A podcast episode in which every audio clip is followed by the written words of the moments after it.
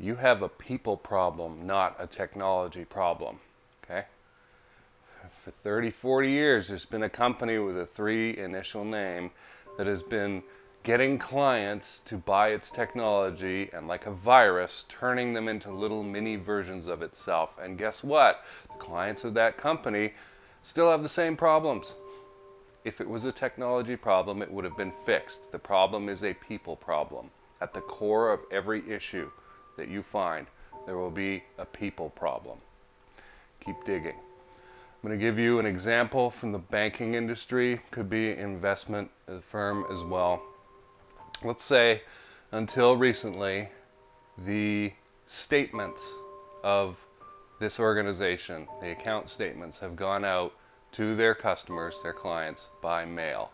They've been physically printed on paper and sent by mail.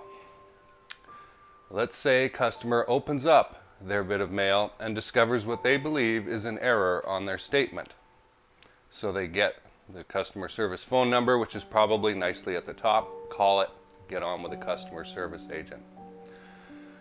"Hey," they say, in a relatively friendly tone. After all, they have no issue with this customer service rep, but they're a little heated maybe.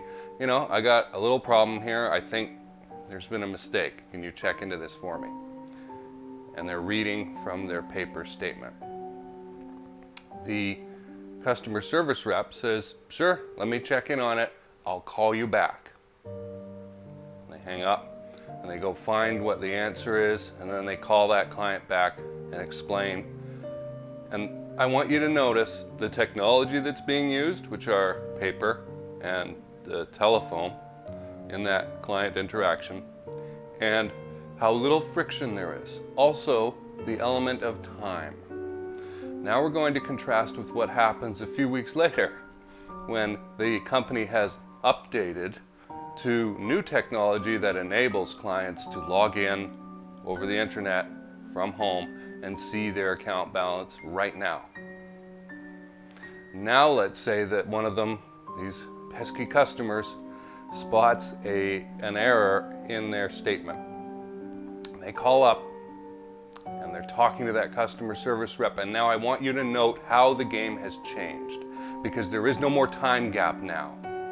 That client can see exactly the same data that that customer service rep is seeing, and they are going to argue, and it is going to be a far less pleasant experience. In fact, over the next bit of time, three weeks, month maybe, I'll bet you a number of those C S Rs are going to quit, because suddenly there's a ramp up in incidents, right? The, the customers became jerks. I don't know why. They just suddenly became jerks, because they can see the data at the exact same time as that customer service rep, and there is no gap to release friction. And you know what happens with friction, right? It causes heat. There's no difference in human relationships. So look at the unexpected results here. Morale dropping in the C S R department. Customer service frustration incidents on the rise. And why? Nothing really changed in the process, did it? I mean, the statements were still being sent out. The customer was still calling in. The C S R still talked to them. But the technology in the middle, the glue holding it all together, changed. It became this instant thing that ate up time, like just vaporized time. And that caused a real problem. We're going to be exploring this topic a little more about having a people problem and not a technology problem behind what appears to be a tech problem as time goes on here at Cold Star Tech. And I hope you enjoyed the video. If you'd like to have a friendly discussion, leave a comment and we'll dig into it. Thanks for watching.